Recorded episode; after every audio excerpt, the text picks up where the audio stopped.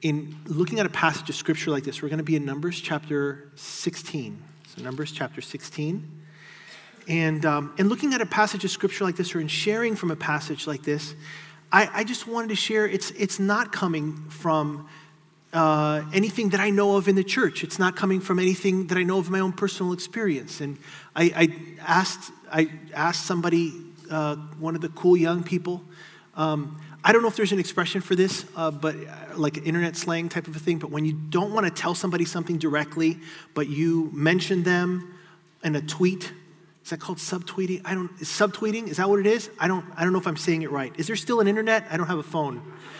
But um, if, uh, if that's a thing, I'm not doing that. The reason why we're looking at this passage of scripture is because as I was praying and the opportunity came to share, I had been reading through Numbers, and this passage just came alive to me. And so then the opportunity came to share, and I thought maybe this is what the Lord wants me to share, but it's a really tough passage of Scripture, so I wanted a lot more confirmation before I started, and uh, I prayed, and on 104.7 God's Way Radio, 104.7 FM, um, Pastor Chuck was teaching on Revelation, and he mentioned the sons of Korah. We're going to talk about the rebellion of Korah. And, uh, and then I came to work, and one of the other brothers that I serve with uh, was like, Hey, you know, I have a question about, I was reading through the Sons of Korah. I'm like, Oh man, Korah. And they thought I was weird because I was so excited about Korah. Um, but um, I would say who they are, but they strictly enjoined me not to give them credit. But they had some really cool insight, which we'll mention later. So, with that, I thought, man, I think the Lord really wants us to go through this passage of Scripture. I don't know why, but I got to trust in faith that in going through a passage of scripture like this, maybe there's something healing, something inoculating, something preventative that the Lord wants to do through the scriptures. So let's go through it. Numbers chapter 16. For the sake of context, in Exodus, um, from the Red Sea till the end of the book, that took about one year in the book of Exodus, if you're reading through Exodus. Or in Leviticus, it, the, the whole book of Leviticus took about one month to take place. Um, and between Numbers 1 through 14, that's the second year after the Exodus and what was taking place uh, in those chapters. And then Numbers 15 through 19, that's the 28 years of the, the children of Israel wandering through the wilderness. You look at the detail that's given, the uh, book of Exodus, for these two years that take place. And then all these 28 years are kind of summed up in four chapters of the Bible. And you wonder, what's the de- where's the detailed account of them going through the wilderness? And there, there isn't one. There isn't one because these were years in which they failed to live in obedience. And, and it's, a, it's a thing that can happen even to Christians, even to believers, where the Lord has delivered them out of Egypt. The Lord has broken these bonds of the world and saved them and set them free. And yet, for the lack of obedience in their own lives, that here they're just wandering about in kind of this aimless wilderness where there's no progress, there's only kind of the slow withering of death because there's no obedience to what it is that the Lord had called them to. And so there's nothing much worth recording during those 28 years. They're just going in circles. And, and, and hopefully it's not the case for any of us, but it's possible to have this life where the Lord saves you out of the wilderness. He, he saves you out of Egypt. And yet, as they came to the promised land and they saw all the, the life and the things that God had called them to, that God had promised them to, this life of fruitfulness, this life of joy and, and satisfaction and being settled into the promises of God, that when they got there, they said, We can't fight those battles. They look like giants. We look like grasshoppers in their eyes. I can't, I can't walk in obedience to what God says in the scripture. I can't just go out there and obey. That's crazy talk. You know how many people try to obey and they don't? No, I can't. I can't do that. We can't do that. And so then they get turned back into the wilderness. They spend 28 years just kind of wandering around, never being profitable, never being fruitful. You've got those people that just, you know, they, hey, they, they prayed that prayer, they're going to heaven, but that's the extent of the progress, of the growth, of the development that they can have as believers. They come to church, they go home, that's it, you know? and then and then their life constitutes maybe I, I, pray not any of us but i hope our lives doesn't constitute this turmoil of up and down and up and down and up and down but never taking the land right and so that's the period of time that we find ourselves in in this chapter Um, this is a, a rebellion uh, that's taking place from within. And uh, it's a warning for us. Uh, if you, uh, just to read one quick verse in one small book in Jude chapter, actually, I'm going to read a few other, a few other uh, verses, but it's in Jude chapter 1, because there's only one chapter in Jude, the book just before Revelation. And it says in verse 8, likewise, these dreamers defile the flesh, Jude 8, verse 8. Likewise, these dreamers defile the flesh, they reject authority, they speak evil of dignitaries, and yet Michael the archangel, in contending with the devil when he disputed about the body of Moses, dared not to bring a reviling accusation, but said, The Lord rebuke you. But these speak evil of whatever they do not know, for whatever they know naturally, like brute beasts and these things, they corrupt themselves. Woe to them! For they have gone in the way of Cain they have run greedily in the error of Balaam for profit, and they have perished in the rebellion of Korah. And so Korah becomes this type. It's a warning to leaders against rebelling against God's God given authority. And, and, and, uh, and so that's what this chapter is about this warning against rebellion. Rebellion is defined as the open resistance to lawful authority. And as we read through it, it, it really does serve as a, a type um, it serves as a case study on what rebellion does, right? And how rebellion ends. So in verse 1, it says, Now, the son, now Korah, the son of Izhar, the son of Kohath, the son of Levi, with Dathan and Abiram, the sons of Eliab, and On, the sons of Peleth, the son of Peleth, sons of Reuben, took men. So, Korah, you know, in his introduction, this is quite an introduction. It's not just his name, but his name and his lineage. And he's not just any old Korah, he's Korah, the son of Izhar, the son of Kohath, the son of Levi. This was a priest. This, this guy was an important guy. You'd, you'd know his name. This is a dangerous uh, rebellion because it's coming from someone, not just anybody, but somebody that already had position, that already had authority, they already had reputation. And, and it wasn't just any one of the tribes of uh, uh, any one of the tribes, but of the tribe of Levi and of the specific family of Levi, the sons of Kohath. It was their job to carry the furniture of the tabernacle. They came very close to the, the elements and implements that symbolized the presence of God, that symbolized the Holy Spirit, that symbolized the joy and fellowship and communion that, they, that you had with God. So, this is a very privileged person, a very blessed person, a person whose name you'd recognize and who you'd respect. And the sons of Kohath, they dwelt or they encamped towards the south of the camp of Israel when they would encamp with uh, Simeon and Gad and Reuben. And, and here, the sons of Kohath, it would seem that, that Korah, one of his sons, he gathered unto himself uh, some of the tribe of Reuben as well you have these names that are listed Dathan and Abiram and On. Um, so these three guys from, from Reuben, maybe just because of their, their lineage or because they were close by to the sons of Kohath where they would encamp. Korah, I mean, I looked it up. Korah means bald.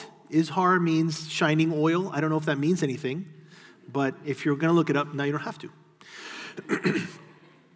I, I'm not saying that's why he was bitter. No, I'm just kidding. I, I don't know.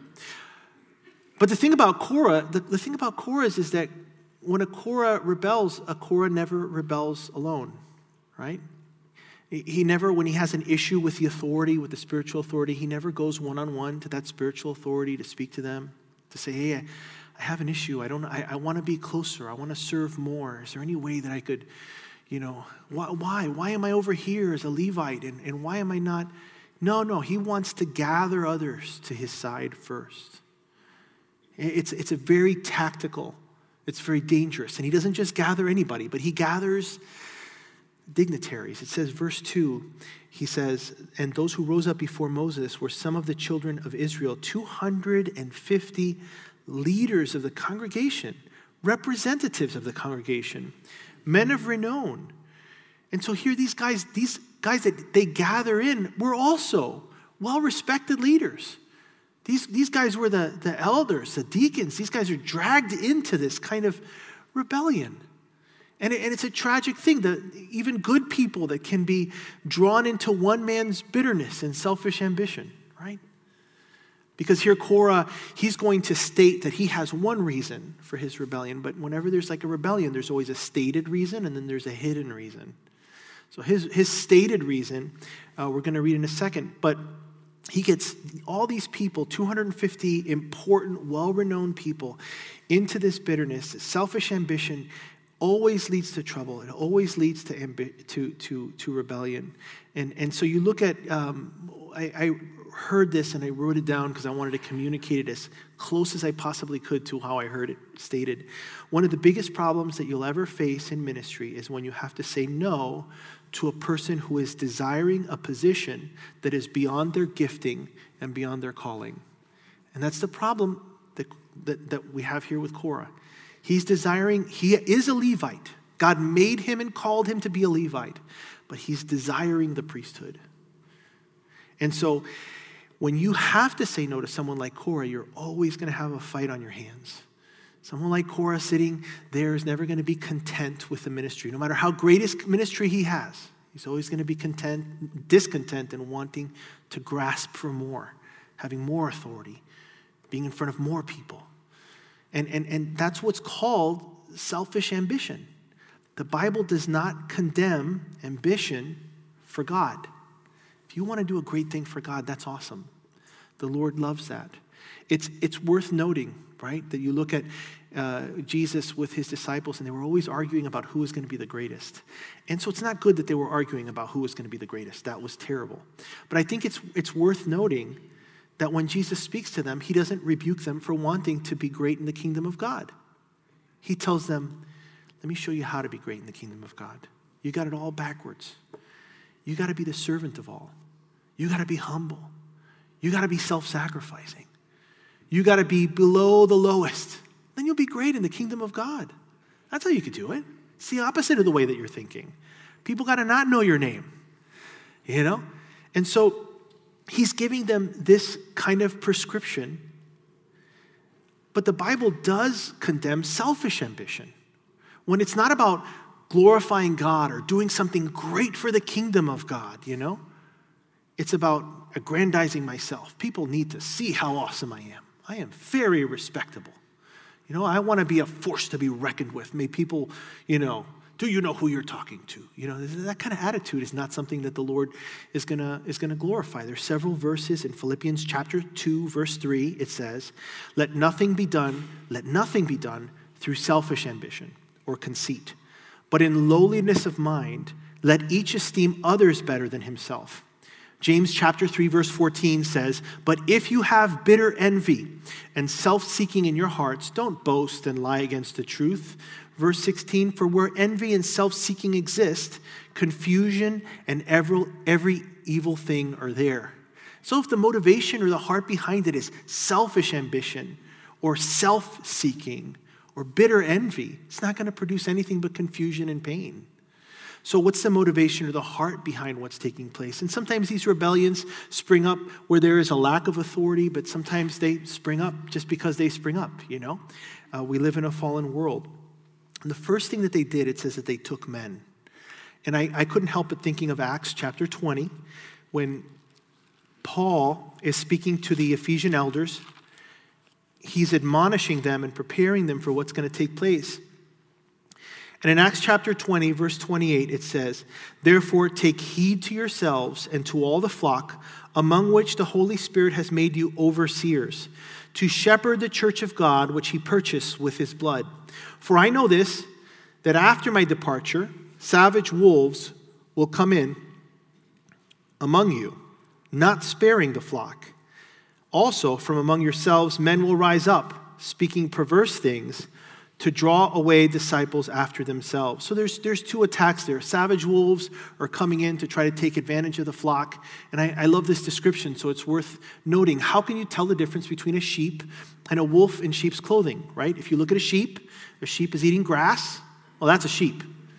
If you look at a, what looks like a sheep and it's eating other sheep, that's a wolf you know and so uh, you, you'll see that there, there are the wolves are always trying to gather people and take advantage of them and, and, and, and consume them for themselves it's for me trying to uh, uh, uh you know sacrifice on the altar of my ego you know, bringing people to myself. And then it also says that those would come up from amongst themselves who would draw away disciples after themselves. But wait, we're supposed to be disciples of Christ, not disciples of men, right? Even in Paul, when he was speaking to uh, in, in, in the church at Corinth, where he would say, it's not about me. It's not about Apollos or Peter. Guys, what do we have that we didn't receive? Why do we, if we don't have anything other than that which has been freely given to us by Christ, why are we going to boast as if we hadn't received it? Brag about these things as if they're ours. So, you know, it's not about us following after men, and yet you'll see that there are those who want followers, just want to follow them, be on their side, you know? It's the kind of person, as soon as there's a conflict, the first thing they do is they get a hold of all their, you know, oh, I get this person on my side, that person on my side, this person on my side. Oh man, Korah, what are you doing? Second Peter chapter 2. In 2 Peter chapter 2, verse 1, it says, But there were also false prophets among the people, even as there will be false teachers among you who will secretly bring in destructive heresies. So there's a deception that's definitely taking place. They're not being upfront or open with the reason why they're, they're, they're kind of concocting a rebellion. They have these pretended reasons, which are oh, cool. There's a little pocket there for water bottles, um, which we're going to see in a moment. But they're presenting these uh, secret uh, destructive heresies. Denying the Lord who brought them and bringing on themselves swift, swift destruction, many will follow their destructive ways, because of whom the way of truth will be blasphemed. And it's difficult even talking about something like this. I think in mentioning in the first service, somebody came up and shared afterwards, they've been through a church split. They've seen the divisive things. And in praying with them, one of the things on my heart was I was just reminded of like, that's a very real pain. You kind of carry that if you've gone through that before. And I hope and pray you haven't, but if you have, you know what that is. You know, you know what it is to see um, the pain of, of divisiveness and um, people driven by selfish ambition. Verse 3 By covetousness, they will exploit you with deceptive words. If you have an old King James, it says they will make merchandise of you. Isn't that something? That I like the, the, the, the imagery there. Because what happens for someone like this is for a false prophet or for someone that is intent on rebellion, you're not a person anymore. You're a commodity to be taken advantage of. And they just want to get more. I got one more on my side, two more, five more, 10. Can I get a 20? You know, they're just trying to get more and more people to aggrandize their own ego, and they just become a commodity, and they have no issue with spending you or be, you being wasted or destroyed on the altar of their own ambition. You know, just getting people on their side. And they will make merchandise of you. In, contra- in contrast to those who God has appointed and put in those positions, often against you know, their own desiring, to be in those positions to love and to care for and to minister to the flock, to die to themselves for the sake of the flock. They will exploit you by deceptive words verse and back in um, Numbers chapter 16, verse 2, it says, They rose up before Moses with some of the children of Israel, 250 leaders of the congregation, representatives of the congregation, men of renown. so this is an intimidating attack 250 men, men of significant uh, position. These guys were influential. Um, I mean, they were only influential because the Lord made them influential. The Lord had allowed His Spirit to come upon them in Numbers chapter 11. The Lord had appointed them as elders and leaders over their tribes. So God had given them their renown. But now they're throwing their weight, the weight that God had given them, on this cause. And it's not the Lord's cause, but it's a scary attack. I mean, within a church, it's, I mean, if you could picture two people versus all of the leaders and everybody else, like half the congregation. There's no way Moses and Aaron are going to survive that. There's no way that the, the children of Israel are going to survive something like that unless the Lord Himself intervenes. That's what's at stake. And this completely blindsides Moses and Aaron. They gathered together. Before we read verse 3, 1 Corinthians 4, 6, and 7, this is what Paul said. Uh, he said, For what makes you defer from another? What do you have that you did not receive? Um, now, if you did indeed receive it, why do you boast as if you had not received it?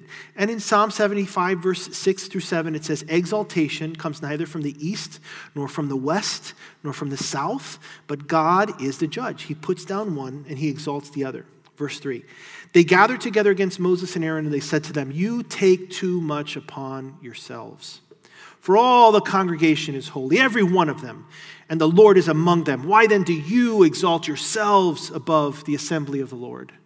Man, here's your accusation. Moses, you're trying to, you're trying, you just want to be in authority. You want to be in charge. You're taking all this authority upon yourself. This should be more run by everybody. We're all holy. The Lord's presence is among all of us. You're just, who do you think you are, Moses? You're leading. And the problem here is this it wasn't true. Moses was not taking anything upon himself. Everything that was upon his shoulders, the Lord had put there. And very often, he didn't want it on his shoulders. Once a month, he was trying to quit, and the Lord was not allowing him to. You know, he would just, even from when he first got called to the ministry, the Lord called him and said, you know, that he wanted him to lead the people of Israel out of Egypt. And he said, Ah, Lord, I don't, I mean, how are they going to believe that you sent me? I mean, who, if they ask who sent me, you say, I am will sent me. Well, but what, how do they know that I'm going to be speaking on your behalf? Well, throw the stick that you have on, uh, on the ground. Turn, throws it on the ground, turns into a snake. Pick it up, it turns back into the stick. Yeah, but okay, st- stick your hand inside your jacket, pull it out. Oh, it's got leprosy. Put it inside. Oh, it's fine, you know. That doesn't work. Pour out some of the water of the Nile. It's going to turn into blood oh, Lord, I can't, I can't. I, but I'm not a good talker. I can't speak. I don't, I, you know. Then Moses, the Lord gets upset with Moses. Says, I made your tongue. You just got to say what I say. You speak my words. Says, All right, but I'll send Aaron. You can talk to Aaron, and Aaron can talk to them. Then they can talk to Aaron, and Aaron can talk to you. You can just stand behind Aaron the whole time. And, uh, and the Lord gives him this, this grace, but he didn't want it back then. He didn't want it in Numbers chapter 11 when the people complained because they didn't have enough meat in the wilderness. And he said, These people, I go through their tents and they're just crying, and my heart's broken, and I can't do anything about it. Lord, what are, are they my children that you put the, the weight of them upon my shoulders? Lord, I don't want this job. If this is what, you're, what it's going to be like, just kill me. And the Lord doesn't, doesn't thank God, doesn't answer his prayer. you know, but the Lord says, okay, I'm going to, you're going to see what I'm going to do. I'm going to show you the glory of God. But he was not coveting this authority. He was not desperately grasping for trying to lead people. He wanted to just live out the rest of his life as a shepherd in the desert. There's a pastor I like listening to that his, uh, he said this once, and I thought it was very funny. He says, I have a reoccurring dream. And my dream is that I'm not a pastor of a church, I just work at Target and I'm, I'm, I'm not at a register. I'm just one of the guys that picks up the carts. And that's what I do for eight hours a day. I pick up carts and I take them, and I pick up carts and I take them. And I love them for saying that. But um, hear the accusation, it rings so hollow, right? You take too much upon yourselves. It wasn't something that they were taking upon themselves because they were not the leaders of the people of Israel. God was the leader of the people of Israel. Moses and Aaron were just the servants.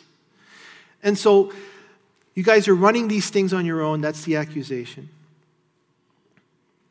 But the hidden reason we're going to see in verse 10, it's a very, it's a very dangerous um, rebellion that's taking place here because um, if he tries to defend himself, he only seems to confirm it, right? If he's like, no, actually, uh, the, the Lord has put me in charge. The Lord did tell me to, uh, you see, you see, you're authority, you're, you're power hungry. He's not going to defend himself. And maybe that's your situation here. Maybe you're thinking uh, you're in a position of authority and that gets challenged. And if you're insecure in your authority, then we want to respond in the flesh. We want to defend ourselves. We want to we want to advocate for ourselves, and that's not what the Lord would call us to. You know, that's not the way to deal with it. Moses deals with it in a very godly way here. And here, in this kind of flattery with Korah, it's very uh, the words are calculated to flatter the people, to pander to, the, to everyone. We're all spiritual here, right, guys? You know? And so a lot of these things, I mean, I don't know, maybe it's just me, but, and I hope it's not like me being cynical, but if something is, uh, if a gift is wrapped in too much flattery, I'm suspicious of it. You know? anything wrapped in too much flattery should be suspicious because it's appealing to our pride, and the Lord wouldn't appeal to our pride. And one of the things that mistakes that Korah is making here is that he's confusing authority with equality, which is not the same. Before the Lord, we're all on the same, uh, on the same level, right? If it weren't for the blood of Christ, we would all be in hell. And, and but the Lord still does, for the sake of his administration of everything, of a home, of a church, of a business, of everything. There's, he gives some more authority than he gives others. It's just the way that he administrates it. And it doesn't mean that that person is on a higher level or holier or better. Oftentimes, I think the Lord gives authority to some people over others because they're knuckleheads, because they need the accountability of the responsibility, you know? And so then the Lord kind of puts people, and I speak of myself, not of anybody above me. And so, and, you know, the Lord, the Lord puts people in these positions of authority for the sake of accountability. It's a total misrepresentation of the Lord. It's a complete facade. What, what, the reason why this is really taking place, I want to jump to it, but we're going to keep reading and we'll get to it when we get to it. Verse 4, it says, When Moses heard it, he fell on his face. And there's a lot of different elements there to what's taking place. One of the things is that there's an element of mourning that's taking place there. Moses has gone through this before in uh, a couple of chapters before, I think it's chapter 12, Moses uh, has his own brother and sister come and say to them, uh, say to him, Who do you think you are, Moses? We're all filled with the Spirit. We all hear from the Lord too. And, and in, in that case, he had, when his wife died, he married an Ethiopian. I guess they didn't like it. I don't know. But it just, it mentions that. And then it says his family started saying, Who does he think he is? You know, so I, I sent, tend to connect the two together. Um, but here they start speaking poorly of Moses. And they don't go to Moses, they start going to the people. And the Lord steps in, and the Lord says, Aaron, Miriam, Moses, outside right now. You know, when dad does that, you don't want, you don't want to be a part of that conversation. But you know, he, he calls everybody outside. Moses doesn't, again, doesn't defend himself. He doesn't advocate for himself. He doesn't try to prove his point. He says that he was the meekest man in all the earth. Yes, he did write that, but the Holy Spirit told him to write that. It, it wasn't like Moses saying, Moses was a meek man. Erases it. Moses was the meekest man in the world. um, it wasn't that. You know, the Holy Spirit told him to write that down. Um, and so when this accusation comes against him, the Lord is the one to defend him. The Lord is the one to say, how are you not afraid to call, to speak about Moses that way? Do you know the price that he's paid to be here? And so often, if you're going to be faithful as a leader, if you're going to be a good spiritual leader, you're going to pay a personal price. Whether you're a pastor or a father or an employer, you're going to pay a personal, private, spiritual price for being faithful to the Lord. The Lord knows that. And a lot of times, nobody else knows that. And that's okay. You don't need to tell everybody what your personal sacrifice is. I don't want you to lose your reward in heaven. But to be faithful before the Lord, you pay a price. And here, the, the, the, the, those who are rebelling, they don't know anything about that sacrifice. They just want the power, they just want the position, they want the place. And so he falls on his face as an act of mourning, as an act of humility, as an act of just him being uh, uh, caught completely off guard off of that. I mean, sometimes you're just blindsided in ministry. Something happens and it's so tremendous, so huge. I don't know how to handle that. Maybe next time I should just fall on my face and figure it out down there, you know? And I, I wonder if there isn't an element of it also where he's just kind of stepping back and being like, whoa, that's quite a lot of pride. I'm going to step over here in case the Lord throws something at you. But he falls on his face before the Lord uh, and before, before Korah. And then he spoke to Korah and all his company. I mean, I don't know if, I don't know if he's, I mean, tomorrow or so because his face is on the ground. I don't know if he would do that. but part of me thinks that he, it might have sounded like that. He spoke to Korah and all his company, and he said, Tomorrow morning, the Lord will show who is his and who is holy, and will cause him to come near to him. That one whom he chooses, he will cause to come near to him. And so this is how you handle, right, a false accusation. I'm not going to defend myself. I'm going to let the Lord defend me. I'm going to let the Lord vindicate me. He, bring God into the picture. You take it to the Lord. And so here's what Moses says He says, All right, Korah, let God decide. Let God choose. And, and really, he's in a position where only the Lord could deliver him. Uh, there's that old expression that says, You tend to your character and let God take care of your reputation. To vindicate means to defend, to justify, to support, or maintain as true or correct against denial, censure, or objections. And so, I wonder if sometimes we would not benefit from allowing the Lord to be the one to vindicate us more instead of us vindicating ourselves. In Psalm 26, verse 1, David said, Vindicate me, O Lord, for I have walked in my integrity. I have trusted in the Lord, I shall not slip. Psalm 35, verse 24, Vindicate me, O Lord, my God, according to your righteousness. Let them not rejoice over me. Psalm 43, verse 1 Vindicate me, O God, and plead my cause against an ungodly nation. O deliver me from the deceitful and unjust man.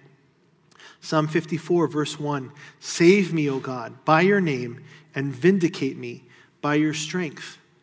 And so allow the Lord to vindicate you. Those Psalms written by David, you know, he knew a little something about allowing God to vindicate him, being chased down by Saul, a wicked king, and yet saying, I will not lay a hand on the Lord's anointed. Let the Lord be the one to deal with him. And the Lord did deal with him. And he says, here's, what, here's what's at stake, right? Korah, you know, he says, we're going to see who's holy, and we're going to see who belongs to the Lord. And I'm not going to be the one to tell anybody, it's going to be the Lord to do it. Psalm 24, verse 3 through 5 says, I'll read it.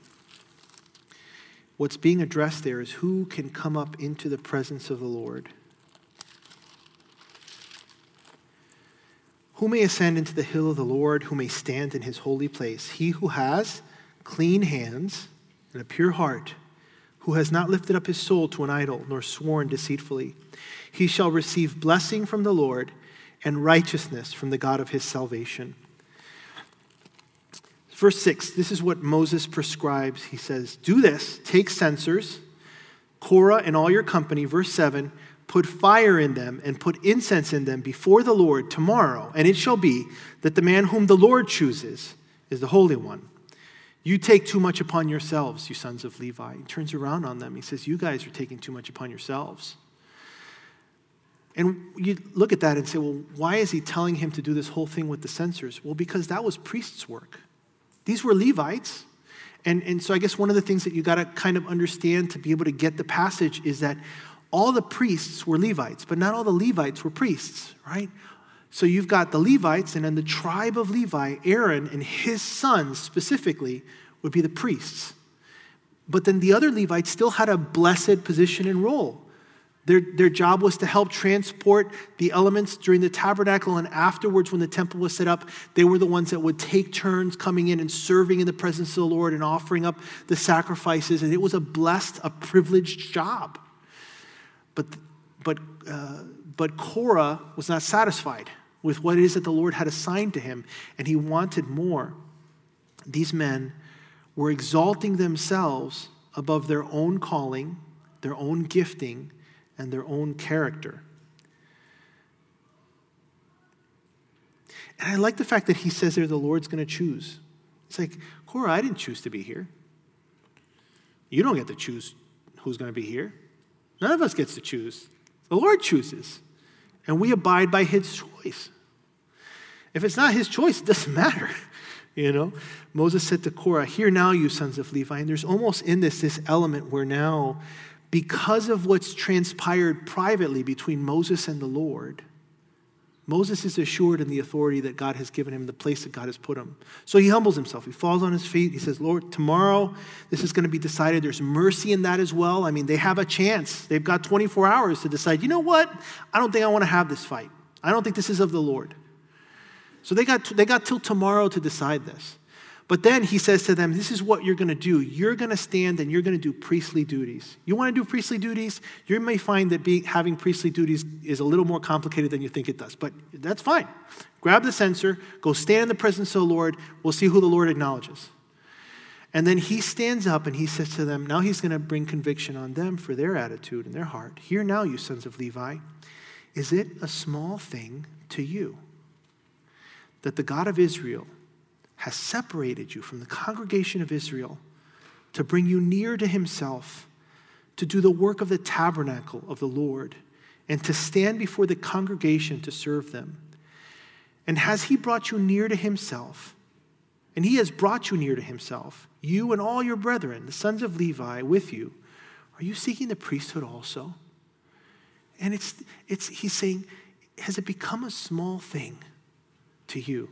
All the blessings that he's given you, all the privileges that you've had in the presence of the Lord to stand before him and to serve his people. The Lord singled you out. Levi, you had a, Korah, you had a ministry. You had a calling. You were there, and people knew and respected that place that you had, and now it's not good enough. You deserve more. You deserve to be acknowledged. You deserve more authority. It's not enough. That place of entitlement's a dangerous place to be at, where you think you've deserved, you've earned. And it's a heartbreaking accusation, but it's the truth. Is it a small thing to you? I mean, it, I think of when Nathan confronted David after his sin with Bathsheba. And he said, The Lord said to David, I found you when you were a shepherd. And I gave you a name and a reputation. And I made you king in charge of this entire nation, responsibility over the wives of your predecessor to take care of them. I gave you everything. If it wasn't enough, I would have given you more. That you should go behind my back to try to take something that is not yours to have. And sometimes when we find ourselves in that position of entitlement, we're not far from falling. We're not far from judgment. You got to beware of that sense of entitlement, that sense of I deserve. Start thinking little of the ministry that the Lord has called you to or given you. It's a big deal. It is a big deal. And it had become a small thing for them. Entitlement means having a legitimate or lawful claim, being a qualified for, the fact of having a right to something. And Jesus said his servants in his house should have a perspective that say, I've only done what that which was asked of me. I'm not qualified for anything. I don't deserve more. The Lord's grace and his mercy have given me the privilege of being in the place that I'm at. And therefore, verse 11, it says, You and all your company are gathered together against the Lord. And what is Aaron that you're complaining against him? He says, You're not gathered together against me and Aaron. You're gathered against the Lord. I'm not your leader. The Lord is your leader. I'm his servant. And there isn't a recognition of that authority that the Lord has in leading. Moses called Dathan and Abiram the sons of Eliab, but they said, We will not come up. That is disrespectful, man. A price that Moses is paid to be faithful as a, as a leader of these people, for them, him to just say, hey, guys, come here, let's talk about this. I'm not going to go up there. Who do you think you are telling me what to do? Oh, my goodness. This is going to make Moses upset. Verse 13 Is it a small thing that you, now, now they're going to turn down, turn that word of conviction back as an insult to Moses, and it's not even accurate. It says, it is, a, is it a small thing that you have brought us up out of the land flowing with milk and honey to kill us in the wilderness? That you're going to keep acting as prince over us? This is, this is what you call revisionist history. They're not in the wilderness because of Moses. Moses was brought them to the promised land. They were on the threshold of all of God's promises, and they said, I can't obey that. And that's why they're in the wilderness. But when there's a problem, the easiest solution is to try to change the coach, right? Just got to get another coach in here. It must be the leadership's fault, you know? And so they're saying, This is your fault, Moses. You brought us out here. We don't even, we, you know, this, you call this a land flowing with milk and honey, and you're going to act like a prince over us. I don't know what hoity toity means, but it seems like something appropriate for something like that. You're out here acting like a prince over us. Moreover, you have not brought us into a land full of milk and honey, nor giving us an inheritance of fields or vineyards. What are you going to put the eyes out of these men? We're not going to come up. You're going to blind us so that we can't tell that these aren't the promises that you told us we were going to have? It's not because of his fault. It's not Moses' doing. It's, it's their own doing because they were not willing to take the land that God had given them. Now Moses is upset. Moses was very angry, and he said to the Lord, Do not respect their offering. So the Lord, he's saying, Lord, that is not right. Do not respect their offering. Don't show them any grace on this one. He goes, I have not taken one donkey from them, nor have I hurt any of them. That's quite a testimony, right? He's been leading them for I don't know how many years. I haven't hurt one of them. I haven't hurt one of them. I hope and pray that that could be my testimony. I don't know if it can be. I'm, I'm, I sometimes can hurt people. He's like, I haven't hurt one single one of those people, man. He says, Lord, that is not right how they're treating me. It's disrespectful, Lord. I pray that you hold them to account for that behavior. And he haven't taken a single donkey from them. When uh, the Lord, uh, when the people of Israel came to Samuel and they said to Samuel, uh, We want a king over us. You're old, your sons aren't quite cutting it. We, can you just set up a king? I don't know if I like the whole uncertainty of God choosing and leading and being in charge. Can you just have like a lineage of kings and have those be the ones in charge? And Samuel says, God, I haven't taken a single donkey from them. So I don't know if that was like a, a thing that like you take donkeys from people if you're a bad leader. Give me all your donkeys, they're all mine. Um, but he, both of them were just like, I haven't even taken a donkey from them. What did they argue? What are they, you know, treating me like this for? And Moses said to Korah, Tomorrow you and all your company be present before the Lord, you and they, as well as Aaron. Let each take his censer and put incense in it, and each one of you bring his censer before the Lord, 250 censers, both you and Aaron, each with his censer. So every man took his censer and put fire in it, laid incense on it, and stood at the door of the tabernacle of meeting with Moses and Aaron. And Korah gathered all the congregation against them. So now he's got all the people on his side at the door of the tabernacle of meeting, and the glory of the Lord appeared to all the congregation. And the Lord spoke, uh oh, the Lord spoke to Moses and Aaron. So now the Lord shows up, and the Lord doesn't even address Korah. It's like Korah's not in the room.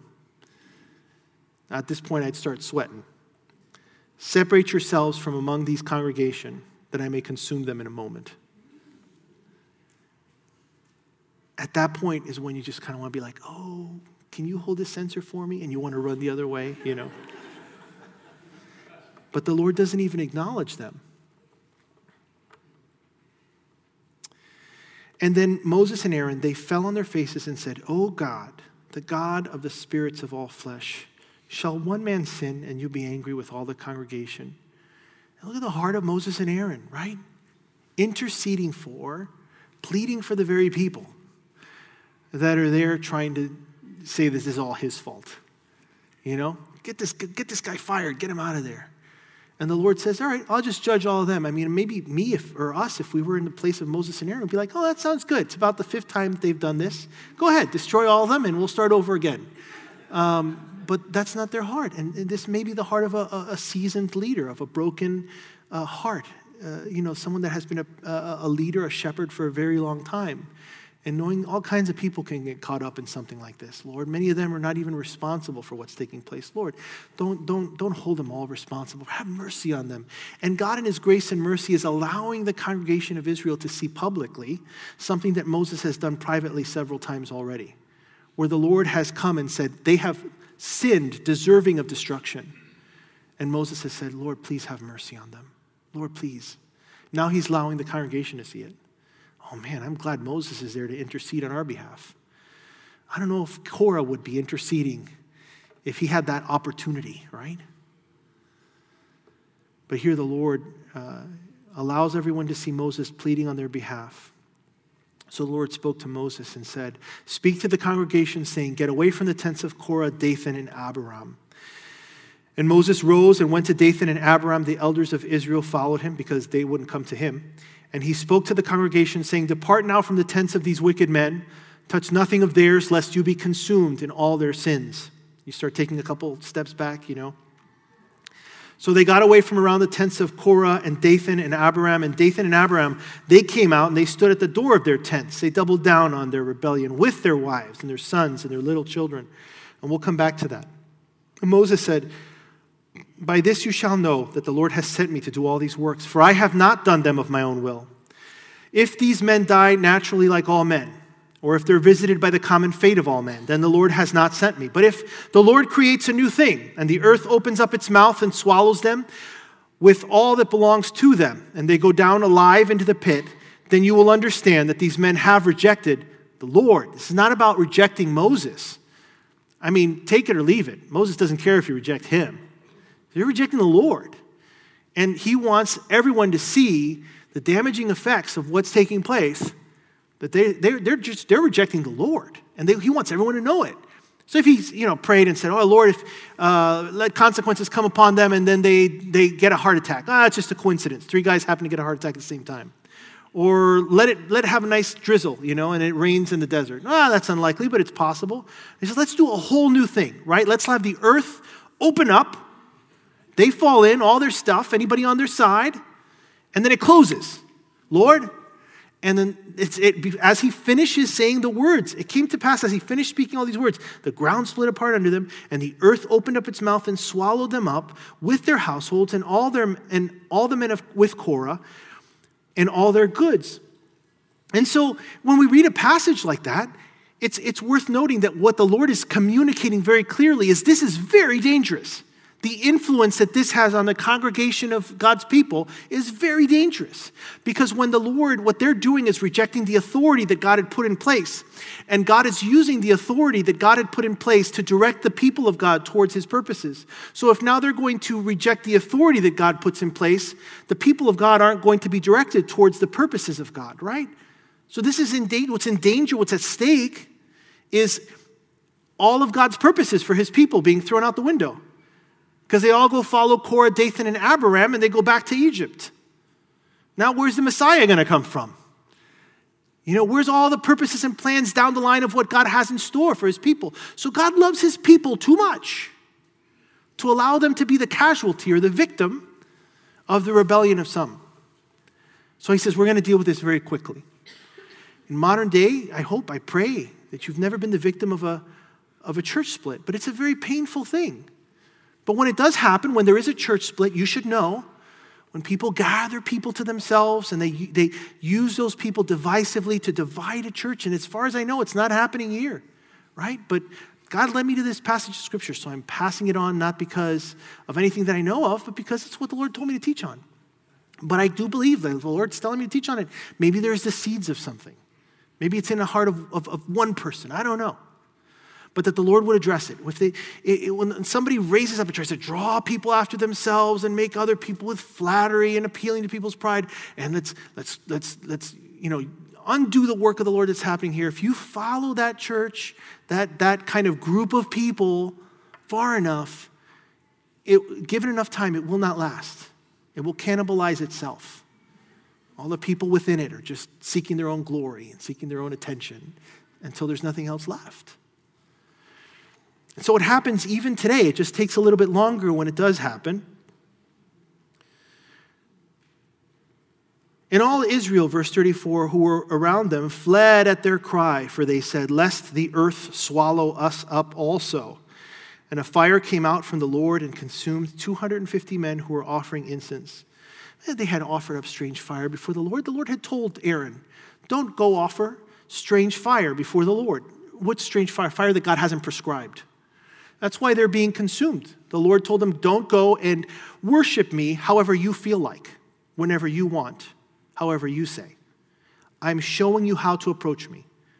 And if you hear that and think, I can't believe that God has to tell me He's limiting the ways in which I approach Him, man, that's not the right heart to have. Thank God He's shown us a way to approach Him. Right? Of course, we come in the way in which He prescribes for us to come before Him. And so then they're consumed. The Lord said to Moses, Tell Eleazar, the son of Aaron the priest. I mean, Aaron had already paid a personal price for that lesson. His two sons were consumed when they decided to try to throw, offer up a strange fire. Tell Eleazar, the son of Aaron the priest, to pick up the censers out of the blaze, for they are holy, and scattered the fire some distance away. And the censers of these men who sinned against their own souls, right? Wow. Hebrews chapter 10, verse 13 says this. Just want to read it. Hebrews chapter 10, verse 13 says, it's not chapter 10, I think it's 12.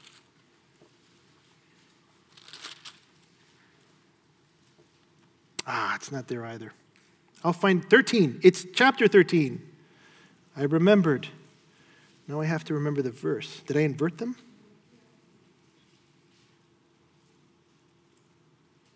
I'll find it. Ah, 17. Totally messed it up. Obey those who rule over you and be submissive, for they watch out for your souls, as those who must give an account. Let them do so with joy and not with grief, for that would be unprofitable for you, right? So that's what the verse is that comes to mind when he says, These people sinned against their own souls. Moses and Aaron were there to take care of them, were there to help them, were there to offer up sacrifices for their own souls, help lead them in the ways of the Lord for their own benefit.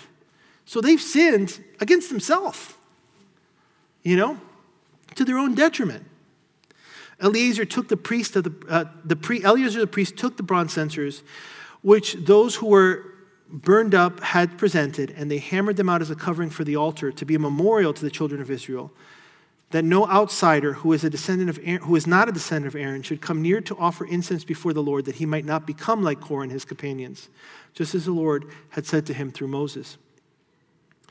And so in Second Chronicles chapter 26, verse 16 through 21, remember there was a what he's saying is those censers that they had, he had them hammered out into a covering for the altar. So whenever people would come to offer, they'd have to lift the, co- the cover and be like, why is there a covering on the altar? Oh, because Korah tried to, off, to usurp the authority of Aaron as a priest. And the Lord just wants Aaron to be the one as a priest to come in. Now, Aaron, as a high priest, is serving as a type of Jesus, isn't he? The high priest. And so, essentially, if we want to apply this for ourselves, you cannot come to the Lord outside of any other realm but Jesus.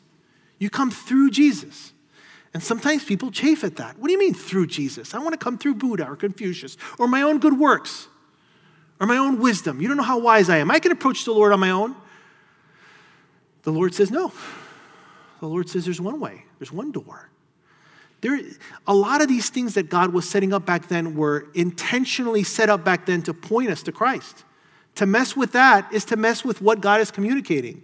When Moses, in his anger, messed up with, with the representation of what God was communicating, the Lord said, You cannot go into the promised land.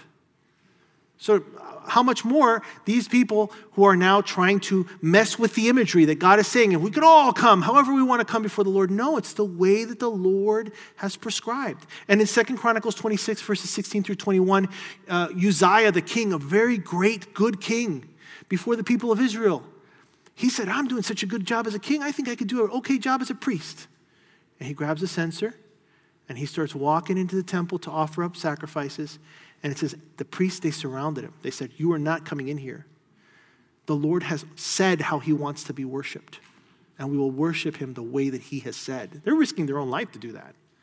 And he's trying to fight through them, and all of a sudden he's got leprosy. And the priests just push him out. You get him out of the temple. You know, you're defiling this place with your pride. And so there's a reason why the Lord gives us these reminders.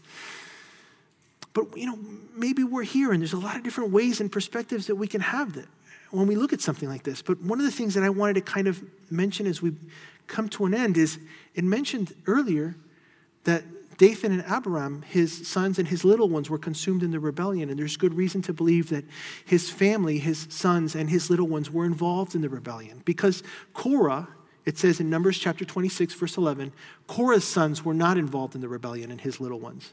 So it seems that when Korah starts kind of stirring up the pot to bring this rebellion, his family says, No, no, no, no, no, no. We're not going to be a part of this.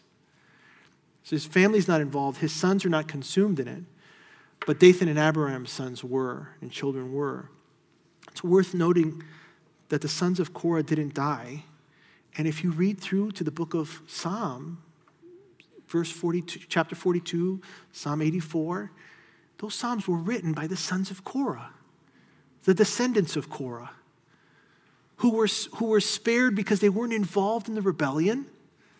And now they are singing songs that we sing, praising the presence of the Lord and the Spirit of the Lord, longing after God, having learned the lesson of their ancestors.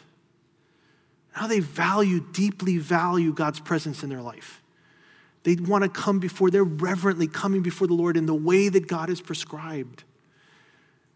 And, you know, a, a, a brother from the church that made me swear not to say their name, they didn't make me swear, but I'm doing it because I, I, I think they're an okay guy.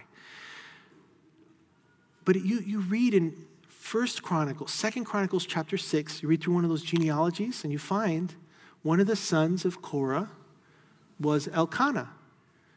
And one of the sons of Elkanah was Samuel. Samuel is a descendant of Korah. The last judge and the first prophet of Israel. Well, Moses was a prophet, but you, you hear what I'm saying. And so here Samuel is the one that tells Saul, the king, one day, Wait till I come. And when I come, then we're going to offer a sacrifice. And Saul is waiting and waiting, and the people are scared, and he wants to go to battle, and he's antsy, so he starts offering the sacrifice. And then Samuel, a descendant of Korah, says, What have you done? What have you done, Saul? Has the Lord great delight in burnt offerings and sacrifices, as in obeying the voice of the Lord? Behold, to obey is better than sacrifice, and to heed than the fat of rams. For rebellion is as the sin of witchcraft, and stubbornness is iniquity and idolatry. Because you have rejected the word of the Lord, he has rejected you from being king. What an incredible thing that that's who God would use to pass that message on, isn't it? Someone who had seen it in his own life. Who knows how big his family would be if Korah hadn't been a knucklehead? But maybe you're here and you struggle with the authority that God has put in place. You don't know the price they pay to be faithful to their authority. Whether that's your mom or your husband or your father or your boss or your pastor or your police officer. You don't know the price that they pay to be faithful to that authority. Or maybe you are that authority and you're just trying to do the right thing and raise the standard. And now your authority gets challenged. And let the Lord be the one to defend you, to advocate for you. Because the Lord has a purpose and an intent for his people, right? There's a reason why he does things the way that he does them. As the worship team comes up, maybe if your heart is stirred or convicted or you need prayer, there's going to be pastors up front that are available for prayer. If you've never given your life to the Lord, this is a great time to do it. Um, before you leave, you can know that your eternity is settled.